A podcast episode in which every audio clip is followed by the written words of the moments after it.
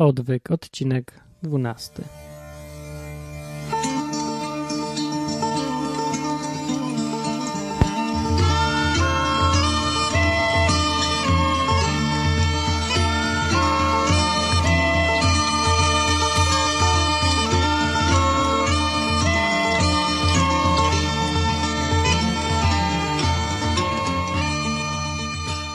Odwyk.com Podcast polski.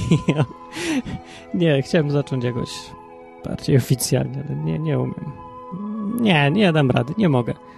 E, dzisiaj jest następny odcinek podcastu Odwyk e, i robię, nagrywam go właściwie dlatego tylko, że powinienem, bo chęci nie mam żadnej zupełnie. Głowa mnie boli, jest niedziela w ogóle, 17.47. Boli mnie głowa, czuję się nie za bardzo dobrze. Ale tak myślę, żeby coś nagrać, żeby coś powiedzieć, żebyście tak mieli sobie co posłuchać, pomyśleć nad czymś, pozastanawiać się, może komuś to jakieś, nie wiem, coś jakoś pomoże w jakikolwiek sposób. Wątpię, żeby ten podcast mógł pomóc czymkolwiek, ale niektórych skłania do myślenia. A ostatnim razem mówiłem o pieniądzach, bo ich nie miałem. To często tak bywa, że e, ludzie, zwłaszcza w Polsce, mówią o tym, o czym nic nie wiedzą, a ja sobie mówię o, o tym, czego nie mam. Nie, tak mówię o tym, co mówi Biblia na ten temat. No, ja nudzę dziś, nudzę, wiem, ale jeszcze trzymajcie chwilkę, bo niedługo będzie. Dzisiaj chciałem powiedzieć, o, albo już wiem, już wiem, dobra, zaczynam, zacznę tak, bo sobie już wstęp taki w głowie przygotowałem. Ok, zaczynam są dwa rodzaje chrześcijan. Ja to widzę tak, że są dwa rodzaje. Pierwszy rodzaj, taki ogólny chrześcijanie, to są ci, którzy są chrześcijanami, bo ich tak nauczyli, bo się tak wychowali, bo im tak powiedzieli z przyzwyczajenia, z tradycji, z wygody.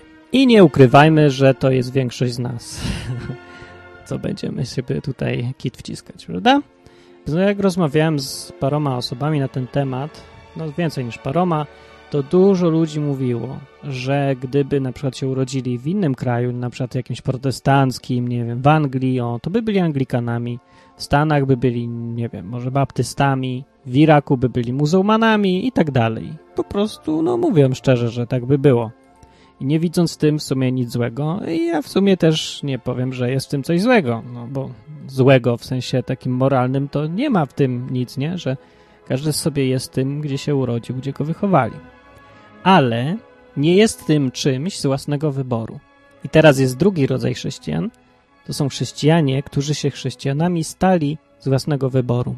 I to jest ten rodzaj ludzi, których Biblia nazywa chrześcijanami, bo według Biblii chrześcijaninem nie jest ten, kto się chrześcijaninem urodził, bo to jest w ogóle niemożliwe. Chrześcijaninem jest ten, kto oddał swoje życie Chrystusowi, stąd też nazwa chrześcijanin należący do Chrystusa. Proste, proste.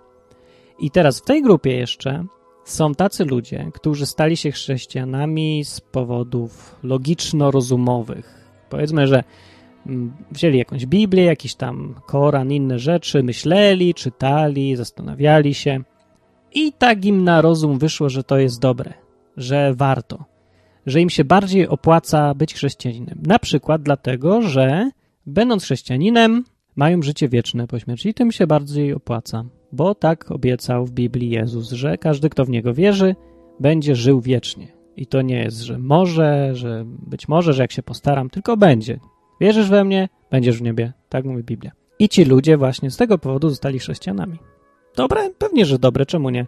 Wiem, że się taki pogląd jest powszechny, że chrześcijaninem powinno się być z serca, z poczucia serca. Dlaczego ja mówię? Dlaczego? Co w tym jest złego? Dlaczego ma być to złe? To jest coś jak umowa. To tak by powiedzieć, że małżeństwo e, z powodów rozumowych jest gorsze niż małżeństwo z miłości. No, jest gorsze? Może jest, nie wiem, ale tak czy inaczej pozostaje małżeństwem. I skutki zawarcia małżeństwa z miłości i z rozsądku są dokładnie takie same.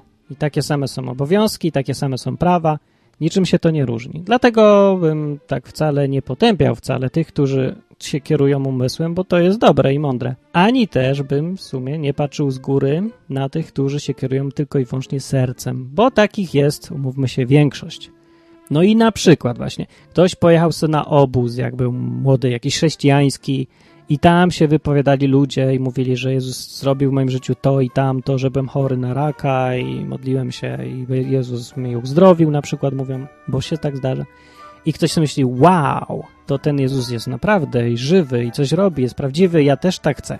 Albo na przykład jedzie sobie ktoś na kolonie czy gdzieś i widzi tam jakichś ludzi, którzy są tacy inni, bo oni się jakby się nie przejmują takimi rzeczami normalnymi, nie boją się o przyszłość i cieszą się i są otwarci i patrzą każdemu w oczy. I ktoś na nich patrzy, myśli sobie, wow, ja też tak chcę. I gada z tym gościem i okazuje się, że gość mu mówi, że to z powodu Boga albo z powodu Jezusa, że ja w Niego wierzę i to mi daje to szczęście i radość i spokój wewnętrzny. I ktoś sobie myśli, ja też tak chcę. I sam zaczyna szukać tego Boga i szukać tego Jezusa i w końcu podejmuje taką decyzję, że tak, ja chcę żyć z Jezusem, ja chcę należeć do Niego. tak czy owak są te dwa rodzaje ludzi. Pierwszy rodzaj ludzi, ci co są z przyzwyczajenia, z urodzenia, z tradycji, z wychowania chrześcijanami, tak naprawdę chrześcijanami nie są. Pewnie się tu ze mną nie zgodzicie, może się zgodzicie, może to w sumie jest kwestia definicji, ale przyjmując, że Biblia jest wyznacznikiem prawdziwej definicji tego, kim jest chrześcijanin, no to ja mówię, że to nie są chrześcijanie. Bo tak jak mówię, nie można się urodzić chrześcijaninem, tak samo jak nie można się urodzić w związku małżeńskim. Trzeba z własnej woli do tego wejść, związku małżeńskiego. I tak samo z własnej woli trzeba stać się chrześcijaninem albo wcale. No, ale to skupmy się już na tych, co taką decyzję podjęli. I to najczęściej właśnie jest tak, że na samym początku coś cię skłania do tego, żeby stwierdzić, że ten Jezus i ten Bóg to jest coś, w co warto wchodzić, w co warto inwestować. I teraz to, o czym chcę mówić dzisiaj, to to, że no tak sobie żyjesz człowieku, który widziałeś kiedyś, że Bóg jest prawdziwy i zobaczyłeś, coś tam w twoim życiu się zdarzyło, co sprawiło, że poczułeś to, jak Bóg jest realny. I potem, że tak żyjesz codziennie, nie? Tak sobie żyjesz i przywykasz, nie? I co jakiś czas masz jakiś odwyk i na przykład odwykiem dla większości ludzi jest chodzenie do kościoła. To tak na początku, no bo normalnie masz codzienne życie, chociaż do pracy, szkoły, gdzieś tam gadasz o zwykłych, normalnych rzeczach i to wszystko się tak rozmywa i to już nikt tam, bo nikt normalnie nie mówi o Bogu, tylko mówi o tym, że trzeba to zrobić, tamto załatwić, że ten wybrał, wygrał wybory, tamten coś tam. No i tak się wszystko rozmywa. A te rzeczy związane z czymś ważniejszym, co się ze mną stanie po śmierci na przykład, nie, nie gada się o tym, bo to tak głupio, nie? Normalnie. Idziesz na piwo do knajpy i co, zaczniesz gadać o tym, a jak myślisz, gdzie będziesz po śmierci? Chociaż niektórzy tak robią, ale ostatnio to tak rzadko. Nie, no przeważnie jest. Gdzie kupiłeś to, a kiedy jaka promocja w Tesco, a zmieniasz pracę, a masz jakiś dom, a i takie. I w tym całym zagonieniu życiowym to wszystko się staje takie przymglone i takie dalekie, bo może tak naprawdę ten świat jest taki, jak jest, jak widać, że nic w nim nie ma ponadnaturalnego, że Harry Potter to istnieje tylko w książkach, a w normalnym życiu to jest Microsoft i wielkie korporacje i pieniądze i VAT i Kaczyński i tak dalej. I tylko z tego składa się życie. I idziesz na odwyk do kościoła. I wtedy to pomaga, bo tam jest facet, który się zawodowo zajmuje odwykiem. Od tego, on jest od tego, jakiś pastor, ksiądz czy tam inny rabin, żeby ci powiedzieć, że jest Bóg i że to jest ważne, żeby o nim pamiętać, żeby coś tam robić i przychodzi do kościoła i tak dalej. Ale z kolei po następnym pół roku czy tam roku chodzisz sobie co tydzień do tego kościoła i słuchasz w sumie to samo. Znaczy tak doświadczalnie rzecz biorąc, to w kościołach, przynajmniej tych, których ja byłem, kazania zaczynają się powtarzać tak po około dwóch latach. To się zapędla. Po dwóch latach pojawia się już to wszystko, co było poprzednio. Już są te same mniej więcej kazania z jakimiś tam innymi odcieniami. No już w sumie wszystko wiesz, co można wiedzieć. No Biblia jest dosyć gruba, ale nie aż tak znowu gruba. I potem już nie ma nic jakby nowego. I tylko czytasz sobie w Biblii albo widzisz gdzieś na filmie na przykład te wszystkie cuda, co się działy w Egipcie, że Mojżesz podnosił laskę, a tam się morze rozstępowało że Jezus chodził po ziemi i wyrzucał demony i uzdrawiał chorych. I zawsze jak ktoś ci mówi, że takie rzeczy się dzieją, że wyrzucałem demona albo odrosła komuś ręka odcięta na przykład, to mówisz, wow, i od razu tak się tym interesujesz, bo to jest coś innego. Naprawdę tak jest i zaczynasz wątpić albo wierzysz, ale to cię jakoś rusza. Bo wszyscy mamy tak już trochę dość tego zwykłego, rutynowego życia i szukamy czegoś innego. I taką mamy nadzieję gdzieś w środku nam się tli, że jeszcze gdzieś ten Bóg, który kiedyś był i kiedyś te wszystkie cuda robił i demony wyrzucał i uzdrawiał i chodził po wodzie, to może jednak dzisiaj też gdzieś tak się dzieje. Może fajnie by było, nie? I tak jest, że ci ludzie, którzy kiedyś ten kontakt z Bogiem mieli, widzieli jakieś rzeczy niewytłumaczalne na przykład, albo no takie, które były czymś więcej niż zbiegiem okoliczności. Jeżeli nawet zbiegiem okoliczności, to strasznie nieprawdopodobnym, po jakimś czasie, po paru latach jakoś tak wysychają, obumierają i robią się tacy normalni. Nie mogą sobie znaleźć miejsca, ale chcieliby mieć znów ten pierwszy kontakt z Bogiem i te wszystkie jakieś takie świeże, nowe rzeczy, uzdrawiania i żeby na przykład ktoś im prorokował coś od razu, że tak mówi Pan, jedź na Marsylię i załatw sobie pracę w tym i tym barze i coś tam. Nie, żeby tak wszystko się działo, trąby jerychońskie i w ogóle cuda. Ale tak nie jest zwykle. No nie jest. I zwykle nie będzie. Nie będę wam mówił, że tak będzie. Ja wiem, że są takie kościoły, specyficzny rodzaj kościołów, który się specjalizuje w tym, żeby nakręcać ludzi i żeby im mówić, że już za chwilę, już za tydzień, już za trzy dni będzie wielkie przebudzenie. Będziemy wychodzić na ulicę i będziemy kłaść ręce na ludziach, a oni będą uzdrowieni od razu. I nawróci się cały Kraków od razu, cały Kraków, cały. Nowa huta. Po prostu będą chodzić tam procesje, albo ludzie będą modlić się na ulicach głośno i nie wiadomo co jeszcze. I jest taka klasa kościołów, która się specjalizuje w tym. Ale po paru latach, kiedy słuchałem tych kazań ciągle, że już za chwilę będzie się coś działo, ale się będzie działo, się będzie działo. I to się nie dzieje. I człowiek, który ma tam rozum i myśli trzeźwo i tak się trochę ochłonie, myśli sobie, okej, okay, fajnie by było, jakby to się już w końcu zaczęło dziać po tych paru latach. I tym bardziej potem taki człowiek popada w jakąś dziwną depresję i w zniechęcenie i myśli sobie, że tylko mu się wydawało, że był młody, że był głupi, że był pełen dobrych chęci, ale był naiwny i był taki narwany i wydawało mu się, że to Bóg, a to tylko były zwykłe emocje. I tak sobie myślę, że większość ludzi takie coś ma. Bo tych ludzi, do których Bóg mówi jakoś tak strasznie, głośno, wyraźnie i ciągle się im cuda dzieją, to nie jest aż tak dużo znowu. Powiedzmy, oni mają łatwiej. Oni nie muszą wierzyć tak bardzo, bo oni to wszystko widzą, co się dzieje i widzą, że Bóg jest tutaj już zaraz obok i że jest realny.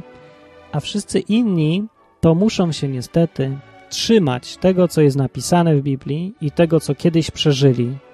I muszą o tym pamiętać, nawet jeżeli teraz nie czują tego. Był taki fakt, że Bóg zrobił to i tamto w moim życiu. I tego trzeba się trzymać, że tak było. Nawet jeżeli teraz nie czuję, że Bóg w ogóle istnieje, to wiem, że kiedyś tak i tak było. I w sumie tylko to chciałem powiedzieć, że nie zniechęcajcie się tym, jeżeli nie ma jakichś fajerwerków dookoła was. Jeżeli szukacie Boga i jakoś chcecie znać tego Boga, który coś robi, a nie tylko, że jest i że chodzi się do kościoła, żeby o nim coś posłuchać, tylko szukacie takiego Boga, który coś naprawdę robi w życiu waszym, z którym można naprawdę rozmawiać i on odpowiada, albo którego się o coś prosi, a on to daje. Bo czasem jest tak, że przez całe miesiące wydaje się, że życie się toczy tak, jakby Boga zupełnie nie było, jakby zupełnie nic nie robił i nic nie widać. Albo nawet może być tak, że Bóg faktycznie nic nie robi, nic nie widać, bo nic nie robi akurat, bo akurat jest przerwa. W końcu to jest Bóg, to On decyduje, kiedy co robi, a kiedy nie. A ty rób to, co do ciebie należy. Tak jak z małżeństwem jest, że kiedy się kogoś tam poślubia, to mu się tam obiecuje, że będę wierny, będę tam... Ja, co to się tam mówi? No co się, wiadomo, co się mówi. Ale od tego momentu jest się już w małżeństwie na dobre i na złe. Wtedy, kiedy męża nie ma, na przykład, bo wyjechał na dwa lata do Anglii zarabiać, to ta żona dalej wie, że jest żoną tego męża. To nic się nie zmienia w tym, że jego nie ma obok, nie czuje go, nie dotyka go, ale on dalej jest. I to jest dalej twój mąż. I tak samo z Bogiem jest. Jeżeli go nawet nie ma obok, to to dalej jest twój Bóg. A jeżeli nie słyszysz dokładnie, że on ci tam coś mówi konkretnie, to rób to, co wiesz, że masz robić, to, co kiedyś usłyszałeś. Trzymaj się tego, co raz zacząłeś. Tak naprawdę złudzeniem nie jest to, że jest Bóg, który coś mówi. To jest realne, to jest prawdziwe. Złudzeniem jest ten świat dookoła nas, taki zwykły, normalny, przeciętny, szary, rutynowy. To jest złudzenie. To jest ten świat dookoła nas, który nam przytępia zmysły, zmienia nas w roboty. Taki kawałek w Biblii znalazłem, trochę a propos. Niektórzy może się zastanawiali, skąd jest ta muzyczka, którą na początku od chyba dwóch odcinków dopiero opuszczam. E, to jest taka piosenka, nie mam pojęcia czyja, bo mam ją bardzo dawno temu już miałem, ale ona mówi, słowa tej piosenki mówią dokładnie o tej historii, którą teraz przeczytam. To jest z 37 rozdziału Ezechiela. Ezechiel pisze tak. Spoczęła na mnie ręka Pana i wyprowadził mnie w swoim duchu i postawił mnie w środku doliny, która była pełna kości. I kazał mi przejść dookoła nich, a oto było ich bardzo dużo w tej dolinie i były zupełnie wyschłe. I rzekł do mnie, Synu człowieczy, czy ożyją te kości? I odpowiedziałem, Wszechmocny Panie, Ty wiesz. I rzekł do mnie, prorokuj nad tymi kośćmi i powiedz do nich, kości wyschłe, słuchajcie słowa Pana. To trochę głupio wygląda, jak stoi facet i mówi do kości, no ale dalej historia. Tak mówi Wszechmocny Pan do tych kości. Oto ja wprowadzę do was ożywcze tchnienie i ożyjecie. I dam wam ścięgna i sprawię, że obrośniecie ciałem i powlokę was skórą i dam wam moje ożywcze tchnienie i ożyjecie i poznacie, że ja jestem Pan. Prorokowałem więc, jak mi nakazano. A gdy prorokowałem, rozległ się głos, a oto powstał szum i zbliżyły się kości jedna kość do drugiej. I spojrzałem, a oto pojawiły się na nich ścięgna i porosło ciało. I normalnie jak na filmie. I skóra powłokła, powło, powłu, powle, powłokła, napisane. I skóra powłokła je po wierzchu, ale ożywczego tchnienia w nich nie było. I rzekł do mnie, prorokuj do ożywczego tchnienia, synu człowieczy, i powiedz ożywczemu tchnieniu, tak mówi wszechmocny Pan, przyjdź ożywcze tchnienie z czterech stron i tchnij na tych zabitych, a ożyją.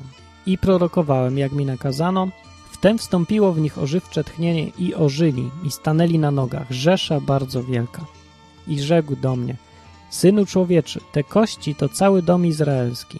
Oto mówią oni, uschły nasze kości, rozwiała się nasza nadzieja, zginęliśmy. Prorokuj więc i powiedz im, tak mówi wszechmocny Pan, oto ja otworzę wasze groby i wyprowadzę was z waszych grobów, ludu mój, i wprowadzę was do ziemi izraelskiej. I poznacie, że ja jestem Pan, gdy otworzę wasze groby i wyprowadzę was z waszych grobów, ludu mój, i tchnę w was moje ożywcze tchnienie i ożyjecie i osadzę was w waszej ziemi i poznacie, że ja Pan to powiedziałem i wykonam, mówi Pan. No, teraz mówi Martin, więc nie łamcie się, nie traćcie nadziei, nie zniechęcajcie się. Bóg może nawet suche kości ożywić. To był następny odcinek podcastu Odwyk, 12 już. Mówił Martin, strona www.odwyk.com. Piszcie komentarze albo piszcie mi maile mm, prywatne, jeżeli ktoś nie lubi komentarzy zostawiać. A przy okazji myślę o tym, czy nie przestać nagrywać nie zacząć pisać tego samego, bo pisanie jest łatwiejsze i lepiej mi wychodzi i mniej czasu trwa przy okazji. Na przykład, żeby ktoś dostawał maila raz na tydzień o, z takim odpowiednikiem tego, co tu mówię, tylko że napisanym. Hmm? Może co? Nie? Albo może jedno i drugie. Nie wiem. W ogóle mówcie coś, wypowiadajcie się, pogadajmy se, co? Posłuchajmy się nawzajem. Okej, okay. koniec odcinka. Piosenka o Dolinie Suchych Kości.